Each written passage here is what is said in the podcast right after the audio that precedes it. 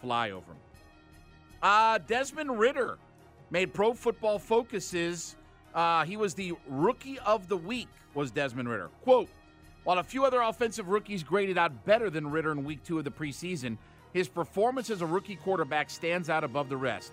His 92.6 overall grade from the Graham is a top five mark among preseason efforts from rookie signal callers since 2006. So getting a little pro football focus love is Desmond Ridder out there. So good for him. Hey, uh, did you see who the Texans released today? That would be former Atlanta Falcon Fabian Moreau. Remember him? Remember that secondary last year? Duron Harmon, Erik Harris, Fabian Moreau. I remember Day Day, there were people trying to sell me on, oh, Fabian Moreau's a pretty good player. he was a special teams player for two years running in Washington. He wasn't good enough to play corner. He was a special teams guy. Right. And he was awful here. Awful. Stunk up the joint. And he played like 92% of the snaps last year at corner. Ugh. He's so good that the Texans, the Texans, who have the lowest win total in the NFL betting odds, they cut him. Sign with him in May. Hasta lasagna. Don't get any on ya. Hey, did you see who was back today? Speaking of being back, guess who's back? Back again. Debo's back at practice. He was there for the joint practices today. Is he going to play on Saturday? Don't they have to showcase him so they can trade him? I, this will be interesting. Now he's officially off. Now he's back at practice. I want to see if he's going to play. I want to see if they make a move on him. I want to see what they do now. This is going to be another one of those interesting stories as we head to week one. What is the fate of Deion Jones? I don't know. I I I, I still don't think he's a good fit. Nothing has changed about that. I don't think he's a great fit for Dean Pees defense. But if you can't try find a trade partner, and as long as he's willing to play, then you might as well play him here. I don't think the Falcons are going to cut him. I don't think that's going to happen. I think it's going to be if they're either going to trade him or he's going to be here and he's going to play for the Atlanta Falcons. I think that's I think that's where I'm at on it. I, I still don't think that at the end of the day, in week one, that he is going to be on the roster. I still think when we get to week one and start prepping for the Saints game on September 11th, I still, my gut tells me that they will have traded him and moved on from him. But we'll see. But he's back. At least he's uh, out there practicing. All right, let's uh, let's get to our nightly audio. Let's hear from the head coach as um, they um, they stuck to the plan when it came to Deion Jones. We're gonna double check. We never want to put a guys out. We take the health and safety of all of our players serious. So we had a ramp up plan. We felt good with it. He felt good with it with the doctors, and they cleared him, and that's why he practiced. Yeah. I, again, I I don't doubt him. He was on the pup list. He could come back at any time. So good news. Here's uh, Arthur talking about Deion Jones is in the right mindset to compete for a spot. It's going to be hard to get on the field in that room because, and that's what you want in that competition. Because Rashaan and Mike Walker are doing a great job. We got to see what Troy can do. Landman, Dorian, they've had good preseasons. Now Quit, who's been a vet, and you had Deion. It's going to play itself out. But I will say this about Deion. I'll give him credit because he, he got the right mindset to come out here and prove something. So he knows what he's got to improve off from last year, and that competition's real. So I do appreciate him. He wants to, he wanted to get back and wanted to compete. We'll see where it goes. Does that sound like a head coach who believes in Deion Jones? And and let's not underestimate what Deion Jones has been for this defense over the last really since the Super Bowl year. Right? He has been one of the heart and souls of this defense. He's at times been your best defensive player. Last year was not good.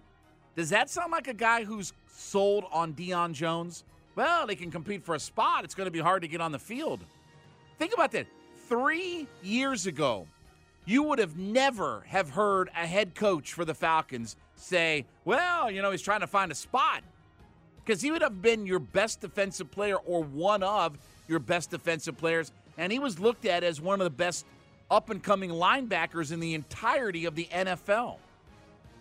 And just a couple few short years later, how the mighty have fallen. That doesn't, I'll say, maybe I'm reading into it. That and I understand competition, competition, but with all due respect, that doesn't sound like a coach who's super sold on the idea of Deion Jones being here or how much playing time he's going to get. All right, here's Arthur talking about how uh, he's trying to get a fair amount of reps for everybody. I kind of like raising kids, you know, they're not all wired the same. Try to be consistent and fair, but there may be certain techniques you got to use for certain kids. Um, every player I've ever coached, I'm not comparing them to kids, but the, the same analogy. You got to be fair and consistent with the rules and understand everybody's they're different phases of their life, career, different things going on. There's different things that make them tick. But, you know, you treat everybody fair. Now, there's a pay scale in the NFL. So when you pay certain guys, there's a great expectation. So there is a bigger expectation for Grady, Jake, guys like that. But the rules are the rules. We, you know, we don't we loathe entitlement around here, and uh, these guys are doing a good job. You think he treated the third running back the same as he did Derrick Henry when he was in Tennessee? Anybody buying that? Anybody buying that? Okay. Here's uh, Arthur talking about uh, what he's looking for from the wide receivers to make this roster. It's another challenge to, to, to get to be as objective as we can. Guys that deserve more reps, opportunities. Uh, you know, we'll, we'll see on Friday, and make the plan for Saturday. You know, there's some decisions we got to make. Another opportunity for a lot of guys to go out there and play in a, in a game. Uh, it's just consistency, what we're looking for, guys we can trust. Well, I mean, they've already cut two guys, so there isn't that many spots that you have to try to figure out, right, at wide receiver. I mean, we're, we're pretty much at a point where we pretty much know who's going to be. There might be like one spot, might be one guy that if he doesn't make the 53 man, he's going to be on the practice squad. Isn't that kind of where we're at right now? I don't think there's a whole lot of decisions at wide receiver, but again, I think they're trying to find somebody to step up and, and take that role of wanting to be a starter for this team. All right, let's hear from uh, Arnold Ebiketie. Here he is talking about uh, how fun it's to go full speed and getting some contact in preseason. Oh, uh, I, I enjoy it. I think it was a matter of uh, cutting everything loose and just going out there and playing hard and playing freely. I mean, every football player enjoy just not having those restrictions and going full in. Yeah, look, um, it's been an up and down camp in preseason, I think, for Arnold Ebiketie. I think he has done some good things. I think he's got some things to work on. But here, and, and look, all the rookies get listed as backups and reserves for Arthur Smith. So don't get frustrated because I know they released the depth chart. You know, if you don't see his name in the starting lineup or Drake London or whatever, Arthur Smith puts the rookies, you know, he always puts them as backups, right?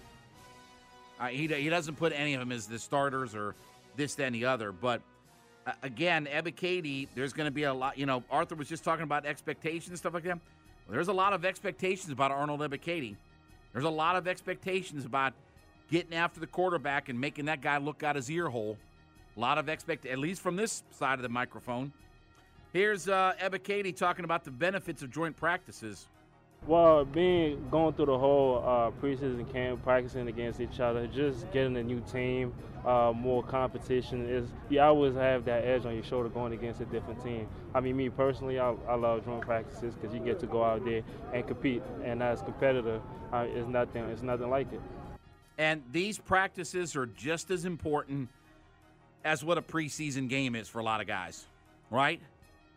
Because you'll go into Saturday's game against Jacksonville with a preconceived notion after what you've seen at practice this week, if you're the coaching staff, right? If you got a couple of guys that are at the bottom of your roster and you're trying to figure out if they're going to stay or go, you are leaning one direction or the other through preseason and what you're doing at some of these practices. And then the game may confirm or, you know, reaffirm, if you will, what is going to happen with that particular guy. All right, let's get to Debo uh, competing for a spot every year. I mean, every year I come in and compete for my spot. Every year we come in and compete for our spot, so I'm cool with like it is what it is. Yeah, look, um, obviously he's been a real stalwart of this defense for a number of years now, going back to the Super Bowl team. One of the few guys that's left on the Super Bowl squad, right? I mean, at this point, I think it's what it's it's Jake. Is it Jake, Debo and Grady? That's it, right? I think it's the only guys that are left out there.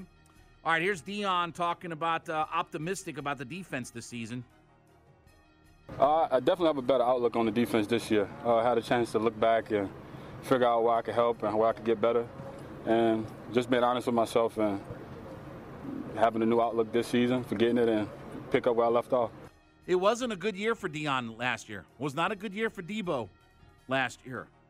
He didn't grade out well analytically or anything. There really isn't any measurable that you can say that he had a good season for the Falcons last year. I do believe that he's hungry because, again, he's got a lot to prove to be a part of this defense. All right, here's Debo uh, quickly talking about learning uh, the bevy of new teammates that he's got. While I was over on the side, I got to learn a lot of new faces. Uh, uh, just take, like I said, as soon as I came on, on, on campus, just learning everybody one day at a time, trying to figure out where they're from, who they are. And it's, it's still a process. Um, still kind of like missing a couple names, but I feel like um, I'm on the right path to, you know, getting to learn my teammates and moving forward for this season. It certainly is a different looking defense than it's been in the last couple years, which is not a bad thing. That's not a bad thing and, and hopefully, hopefully he's going to have one or two more names that he's going to have to learn because I want to see the Falcons add to their defensive line. So I want to give him some more names that he's got to learn before the start of the regular season.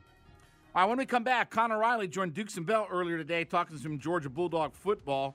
What he had to say next, Chuck in the Key Studios. Sports right now to the game, Audacy.com app.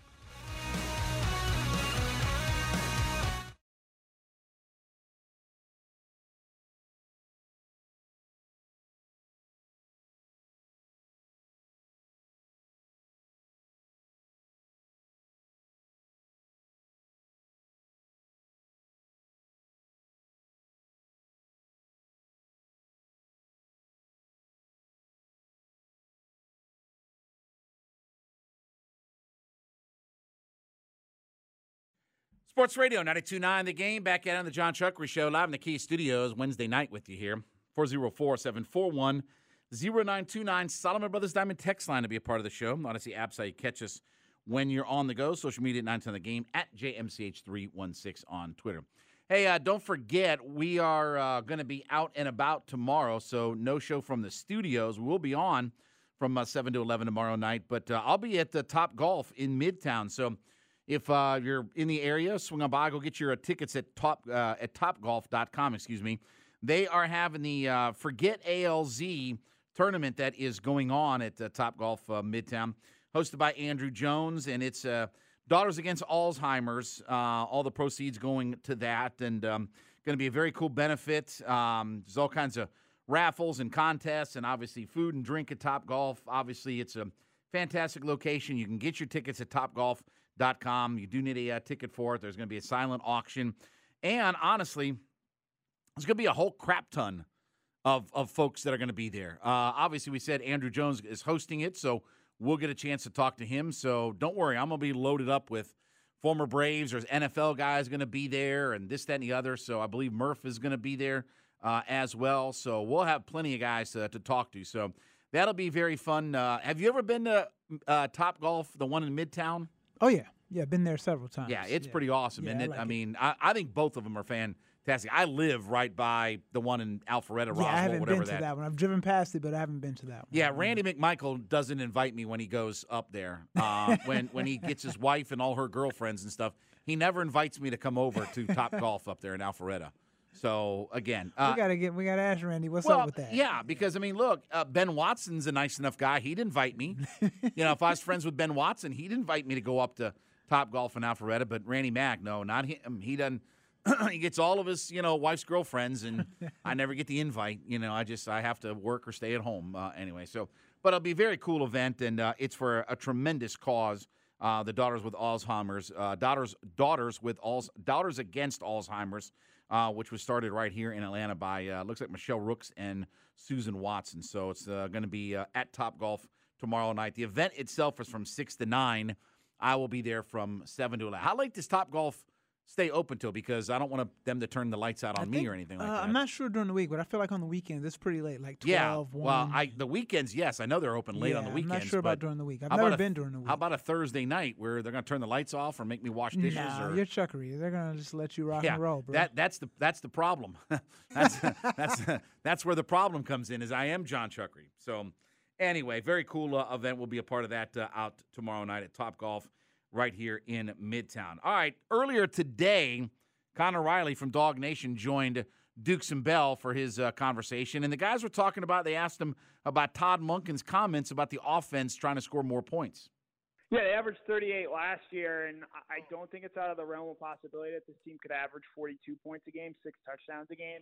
Uh, I believe that would set the school record for uh, points per game uh, in, in terms of a season total. And, and you know, this Georgia offense, they might not, you know, focus on guys getting a thousand yards or, or, or what or whatnot under Todd Monken, but as he outlined that day, he's here to score points, and I think Georgia has an offense equipped right now to score a lot of them. You look at that tight end room, obviously starts there with Brock Bowers. You have, I think, one of the better, maybe even a top five offensive line in the country now that it seems like Tate Ratledge is going to be a real factor for this team. I do think he's going to start the game against Oregon. And I mean, look, we'll go round and round about Stetson Bennett, but at the very least, I don't think you can deny that he's a good quarterback. And if he continues to make improvements that we've seen this offseason, it's not out of the realm of possibility for Stetson to really emerge. You know, I'm not saying he's going to be Bryce Young, but I think he could be a really, really good college quarterback and a guy that is going to be able to move this Georgia offense up and down the field regardless of who is on the other sideline.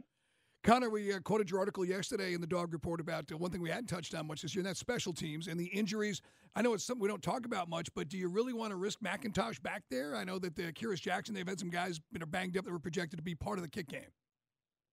Yeah, and I, I think the Kenny McIntosh bit is interesting because he's been a factor on, on kickoff return before, but he's expected to be your lead number one running back this mm-hmm. year. And with injuries to Kendall Milton this fall, and obviously Andrew Paul out for the season with a torn ACL this past weekend, eh, you want to try and limit his touches and, and get the most out of him on the offensive side of the ball. And that means if you're having him running back kicks, that's going to add extra wear and tear to his body. And you can look back at DeAndre Swift in 2019. They had to ride him a little bit more because they didn't necessarily feel great about who that number two running back was going to be. And DeAndre Swift wasn't able to hold up over the course of the season and, and was really limited there at the end of the year, especially when they lost to LSU in the SEC championship game. So I think it's interesting how, given all the change that they're going to have, no Jake Camarda this year, which I think is a really underrated factor. Kirby Smart, he might be Jake Camarda might be one of Kirby Smart's all-time favorite players, just with how important he was to special teams. And of course, defensive coach loving a punter like that makes a lot of sense. But I do think that you know how this kickoff return unit looks especially Kearis Jackson dealing with a little bit of an ankle injury. Kenny McIntosh, you want to try and limit his touches to get the most out of him on the offensive side of the ball. I think it's going to say a lot about sort of the big players on this offense who is back there returning kicks for Georgia. We're talking with our man Connor Riley from Dog Nation. Dogs placed three AP preseason All Americans on the team. Uh, any arguments? Should they have had more? No, I, I think Brock Bowers and Jalen Carter are pretty obvious, and I think Kelee Ringo, based off the strength of what we saw there in that last game, obviously the game-ending interception, uh, you certainly see his inclusion as worthy. You know, I, I think maybe by the end of the year, does Georgia get one, maybe two offensive linemen on this list? Sedrick Van Broderick Jones, I think are certainly going to be names that are known across the country at that point in time. Nolan Smith, what does his uh, unfortunately for Nolan, he does so many things well that it, it sort of prevents him from just being a go after the quarterback and rack up sacks guy. But you know, if he's able to get eight, nine sacks by the end of this year with all else that he has to do for Georgia, I certainly think he could be a name there to have at the end of the season. And then, you know, look, Georgia's linebacker you for a reason, and, and Dumas Johnson has had an outstanding camp and outstanding offseason. And I'm not saying he's going to be Nakobe Dean right away, but if he has a really great year, it would not surprise me in the slightest. It's a uh, K Connor Riley on Twitter. Connor Riley from Dog Nation with us here on the WadeFord.com hotline, talking about the dogs thought it was really interesting uh, with all the things they got going on. A brutal camp, as uh, Kirby talked about, how the uh, freshmen, the underclassmen are dying out there. Still putting some work in specifically for the volunteers and that up tempo attack from Josh Heupel. I know they got up, upperclassmen at wide receiver. They got a quarterback who knows what he's doing in Hooker. So I mean, is that the is that for real? I mean, they do look at Tennessee as a kind of unique style of play they've got to do extra work for I use is it's a lot like Georgia Tech in the sense that that offense is so different and so unique that you don't see it any other time of the year uh, with the way both the tempo they play with and how far out they spread that offense. You don't necessarily get this view on TV, but they've got wide receivers more often than not just lined up completely outside the numbers on the far stretches of the field. And, and, and because of the uniqueness of that offense, and they've done this before, where even though they're not necessarily playing Tennessee that week, they're trying to simulate a little bit of what that look is going to look like when they ultimately do come and play them because they know they're going to see it on a routine basis. And I do think the more and more you see this offense, the more comfortable you feel with it. I know there are a lot of people rightfully excited about uh, Josh Heupel and what he's building at Tennessee. I will point out in his time at Central Florida, they had a decrease in win every they, they had a decrease in win total every year that he was there. And part of that I do think is teams becoming more adjusted to what this offense looks like just because it is so unique. And I do think that Kirby Smart is trying to be on the front foot of preparing for that, which is still a Tennessee team that I think could very easily finish second in the SEC this year. Connor, um, we haven't had a chance to talk to you about Nick Saban's new deal, which makes him the highest paid coach in college football. We know Kirby signed his deal. Um, wh- what is the deal, and, and at what point do you think he calls it quits? And I'm talking about Nick Saban. There are six guys right now earning over $9 million dollars in college football Saban, Ryan Day at Ohio State, Kirby at Georgia, Jimbo at Texas A&M, Brian Kelly at LSU, and Mel Tucker at Michigan State. I, I think with Nick, you know, I think actually there there've been some, you know, rumblings out there that you know if he wins a national title this year, you could see him going out. You know, obviously surpassing what Bear Bryant had done at Alabama. You know, he's again rightly, I think he should be the highest paid coach in college football. There's a reason Alabama's had the sustained excellence for as long as they have, and he's he's literally the only commonality between that first title team in 2009 and their current uh, preseason favorites. And, and look, I mean, he's not showing any signs of slowing down. Alabama very easily is probably going to finish with the number one recruiting class in the country, and it might be a historic level class that they end up signing in terms of just pure talent they're bringing in. And, and so, hey, the money's great. Uh, he's maybe delegated a little bit more now than he has in years past, and is okay taking a hands-off approach. But uh, the, the machine is still very much up and running at Alabama. And I do think that how this season goes is really going to determine how much longer. I do think that Saban wants to keep doing this because reality is, I, I think he looks at a lot of coaches out there, Joe Paterno, uh, Bear Bryant, a lot of these guys, they were coaching and, and they stopped and, and then died shortly after that. Not to get very morbid there, but I, I think he knows and is at the point in his life where he loves coaching so much that if he stops doing it, you know, he he doesn't he's not going to go out and play 18 holes of golf every day. he's not going to want to travel the country and and be on game day every week. You know, I, I think he now knows that he wants to be coaching for as long as he's physically able to do it. Hey, man, it's K. Connor Riley with us on uh, Twitter. It's uh, We just call him Connor here on Dog Nation, talking about the dogs. I saw your article about Tate Ratledge. Uh, obviously, big part of the line. The mullet is back. I mean, it's. I mean, it looks like something from Ron Burgundy. Uh, I, I don't know how to describe it, but give us a breakdown on him and the rest of the injured dogs right now, because I know we had some guys banged up, especially at skill position. Yeah, so Tate Ratledge had been dealing with a little bit of a turf toe injury, and we got a really chance to talk to him last night about, you know, again, one wins the starting right guard job last year. Said he felt on top of the world, felt like he had really accomplished something. And on the fourth play of the season, he breaks his foot, mm-hmm. uh, and, and you know starts a long process, especially for a guy his size, six six three twenty. Uh, you know, regaining confidence in that foot is no easy easy you know thing to deal with. And so I, I think he's at a point now where he's probably going to end up being your starting right guard, barring any unforeseen injuries going forward. And, you know, are all things considered. Obviously, Andrew Paul tears his ACL this weekend. You know, Kearis Jackson's dealing with a little bit of an ankle injury right now. But it sounds like all things considered for Georgia right now, this has been a pretty healthy camp. And, and, and you know, comparatively to years past, you know, last year, Scott Cochran and Reed Gilbert both step away from the team there. So I think all things in all, this has been a relatively healthy camp for this Georgia team this year. What's uh, the, the, schedule as far as the work? I know school started, so they're not a, allowed, right? Only a, a, certain amount of time now leading up to the game. How is that going to affect their workouts? Yeah, they're on a 20 hour rule. They've been in school now for about a week. Interestingly enough, Oregon does not have to go to that sort of 20 hour work week, of work week, LOL. Uh, does not have to go to that 20 hour, you know, practice schedule week regimen until September, late September, September 27th, I think is when Oregon starts school. That's the way it is out there.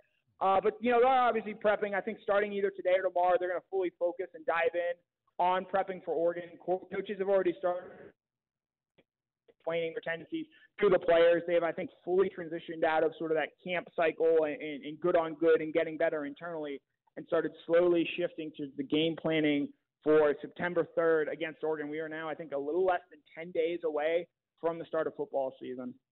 All right, big guy. I mean, before you know it, we'll actually have some real football to talk about with the Ducks and everything else. So I, I know that uh, th- this year, man, expectations. I, would say, and by the way, we said this I know earlier in the year. Yes, Alabama does have some areas where they've got the best quarterback, best linebacker. Georgia's offensive line better than Alabama's. Oh, absolutely. Uh, I, I think I think Georgia might have the two best offensive tackles, or at least a pair of offensive tackles in the country, in Broderick Jones and Warren McClendon there. And I think Sedrick Van Pran can absolutely be an All-American candidate at center. I, I, Tate Ratledge, if he's able to get, if you tell me he's healthy and he plays 15 games, those are four uh, NFL level offensive linemen that you have right there, and, and they're going to get better at that left guard spot over the course of the season. They're going to be a bigger offensive line than they were a season ago. And, and look, Alabama, they had Evan Neal, who was a top 10 pick last year, and that offensive line still struggled. So replace, having to replace him, some of the questions that they have on that offensive line, it's going to be really interesting to see how it goes. As always, great job, Connor. Uh, tell the people where they can follow you and uh, make sure they can get your stuff. Yeah, you guys can follow me on Twitter at K Connor Riley. We've got a ton of stuff coming, including a practice report later today. John Chuckery will be back. Sports right now to the game and the Audacy.com app.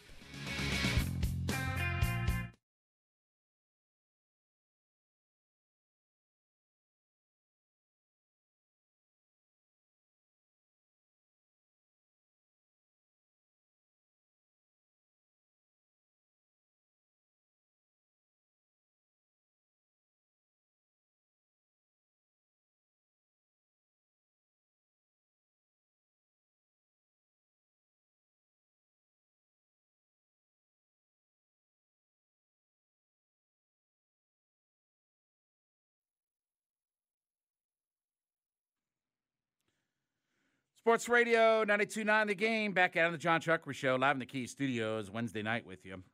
404-741-0929. That's the Solomon Brothers Diamond text line to be a part of the show. Audacy app, you catch on the go. Social media at 9 the game at JMCH316 at underscore, or sorry, no, he's, uh, I got Day Day. I'm so used to having, every once in a while we have Dylan produce the show. Hell, I don't even know if, if he's, is he still around? Did he get fired? yeah, he's still around. He's okay. still around. All right. Anyway. Um, still a bunch to get uh, into. We'll get to Westbug and Chuckery coming up here in a few minutes. If you didn't see the earlier today, Braves absolutely pounded on the uh, Pittsburgh Pirates today, 14 to 2. They just clobbered the Pirates. Matt Olson hit a grand slam that was it what what's that? Is that the Allegheny River? That that's uh that's that's yeah, over there? By the pirate. Uh, yep. Because there there's three rivers. That's why it was called Three River Stadium and all that. There's there's multiple rivers there, but I think where the baseball stadium is now, it just it's in the Allegheny River, and he had a ball that went into the water, and um, he had four RBI today. Contreras hit, homered with a couple of hits and two RBI.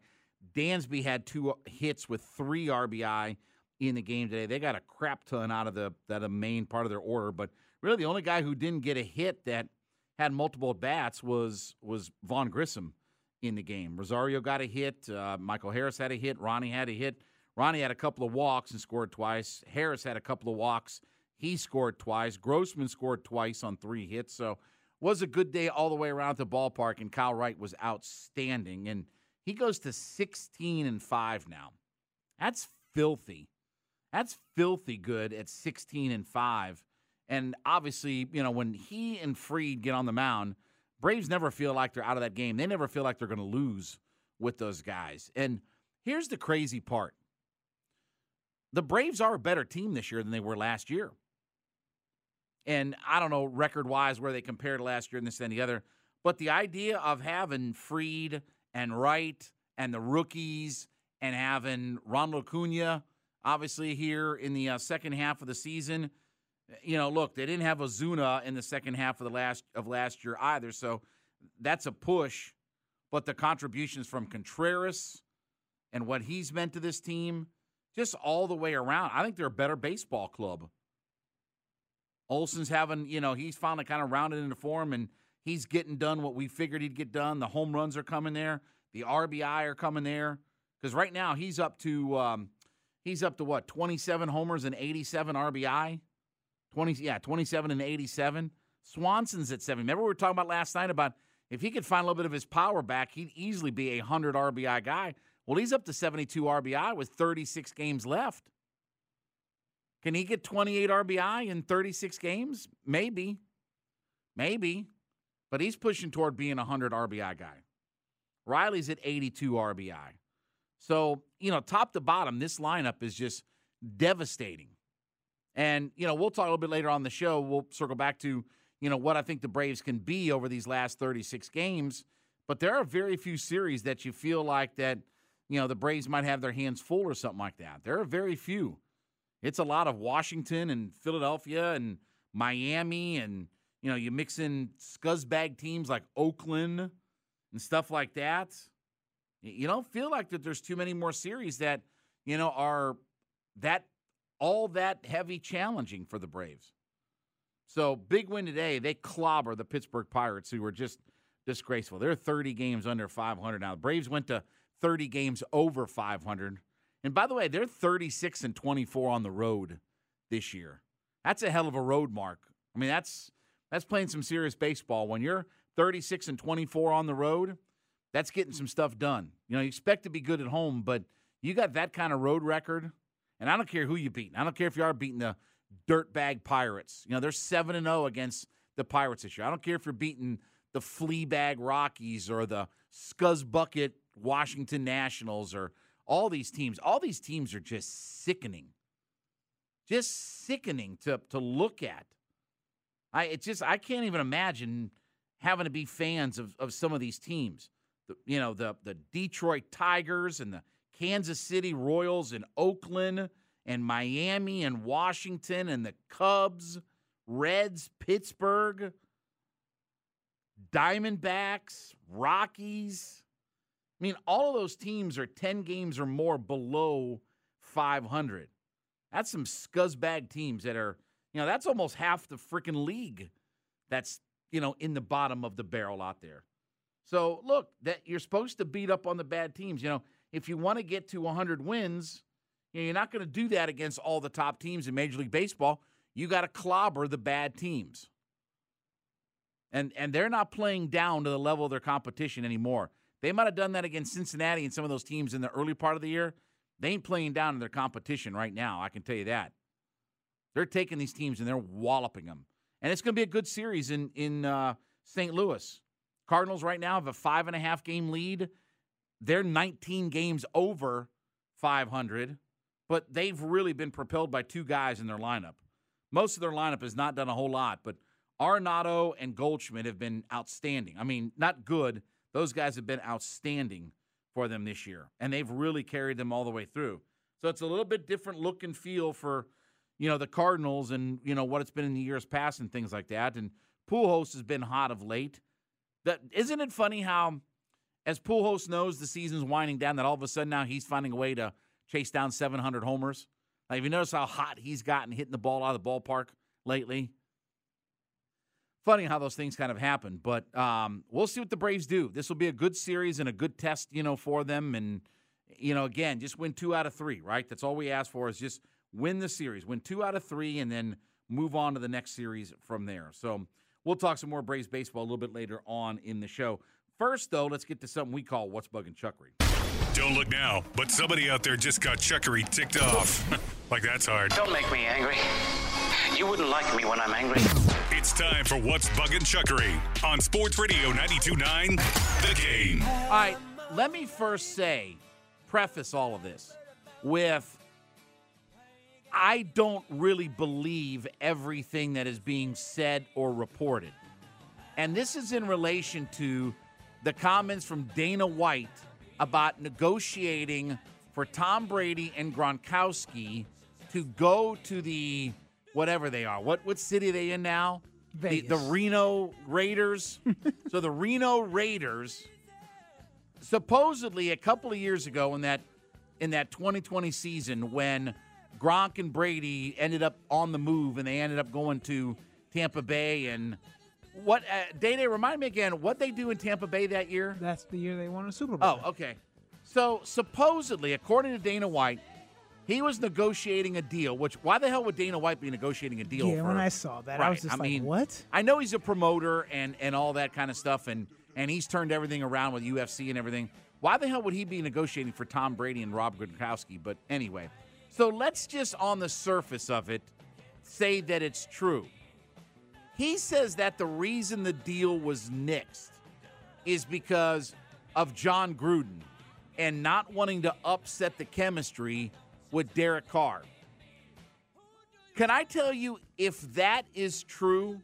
If let's just in a hypothetical world say that that is true, that would mean Jon Gruden is the dumbest, biggest doofus in the entire history of NFL coaching. That would make him dumber than Rich Kotite or Dick Jauron or, um, oh, God, who was the, um, oh, God, Ray Perkins? Um, who's the guy that took over for Bill Parcells right afterward? Not not Belichick. Who was the guy that Ray Handley? He would have to be a bigger doofus than all of those guys combined to say, "No, I'm good with Derek Carr. Why would I want Tom Brady to run my organization? Why would I want him to come in?" And some of you to say, "Well, you know, Carr's under a long-term contract. Who cares? I'd still I'd cut half my roster to bring in Tom Brady to quarterback my team if my job was to win the Super Bowl. Because let me ask you, Day Day, ask Mm-hmm. me how many Super Bowls Derek Carr has led his team to. How many Super None. Ask me how many Super Bowls Derek Carr has won. How many has he won? None. Ask me how many playoff wins Derek Carr has given the Raiders. How many has he None. Ask me how many playoff appearances Derek Carr has led the Raiders to. How many? One. so give me a break. That's why I say I don't I don't believe this story. There there are more holes in this story than Swiss cheese. I don't really believe it. But if we just take the surface of the comments and if we just take the surface of what was reported to be true, then Jon Gruden really would be the dumbest coach in the world. And he's got a lot bigger issues than sending out, you know, inappropriate emails with inappropriate language and things like that. Love Jon Gruden as a broadcaster. And obviously, you know, he took over a team ready to win a Super Bowl for Tony Dungy, right? Tony leaves the Buccaneers and, and he heads up to Indianapolis. Gruden comes in and wins the Super Bowl. I'm not taking anything away. You know, you still have to go win it. Same thing with Barry Switzer. But when you get things handed to you on a silver platter, sometimes it's a matter of not screwing it up versus going and taking it, right? And the idea of not wanting to upset the apple cart of Derek Carr, who's the ultimate stat machine that never wins anything. Zip. Doesn't win your division, doesn't win you a playoff game, hell, doesn't even get you to a playoff game. And you were going to get an elite tight end. Yeah, and you're going to get Gronk to go along with it, right? This is before Darren Waller became, you know, a top three tight end in the NFL. Because here's what I here's what I know: Darren Waller's a hell of a player. Gronk's a first ballot Hall of Famer. Yes. I think Gronk is the biggest mismatch in NFL history in his prime. Yes. So again, I don't believe for a second that Dana White, and I don't even know how. How would Dana White have negotiated a contract for Tom Brady? Yeah. I, like I said, when I saw that, I just kind of was like, "What? Why is he even involved?" Yeah, I, I don't. Again, I don't even know where that would have all come from. As far as, oh yeah, I'm just arbitrary. Doesn't Tom Brady have? Um, the Drew, is it Drew Rosenhaus? That's his agent, right? Isn't that his agent? Is like Drew Rosenhaus, who's like the most powerful agent in professional sports history. Again, none of it makes any sense. It makes less than no sense to it. But if we just take it on the surface, if Jon Gruden really did turn down, this will be interesting to see if anybody asks him about it because right now he's in the federal witness protection plan, right? I was going to say, I don't think you're going to hear anything No. from him right now. Nothing No. related to the NFL. No. No. Nothing. I mean, I, he might speak at a PTA meeting or something for young kids or something. But Right. outside of that, I don't think we're going to see a whole lot or hear a whole lot from Jon Gruden. No time soon.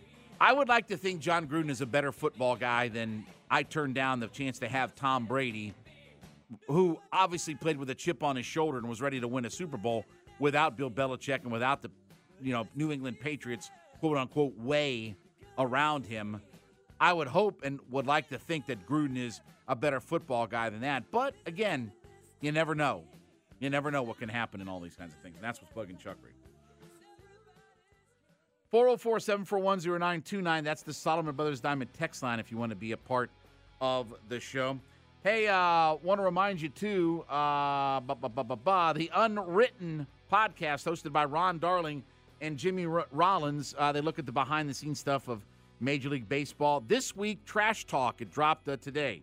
So you can uh, join Jimmy Rollins and uh, Ron Darling on the Unwritten. Oh, no, we don't do that for that one. Okay. Anyway, hey, Unwritten. No, we don't do that either. All right. Unwritten podcast is available for free on the Audacy app, wherever you get your podcast from. All right. When uh, we get back from the top of the hour, who could use a good performance for the Falcons on Saturday to help themselves out?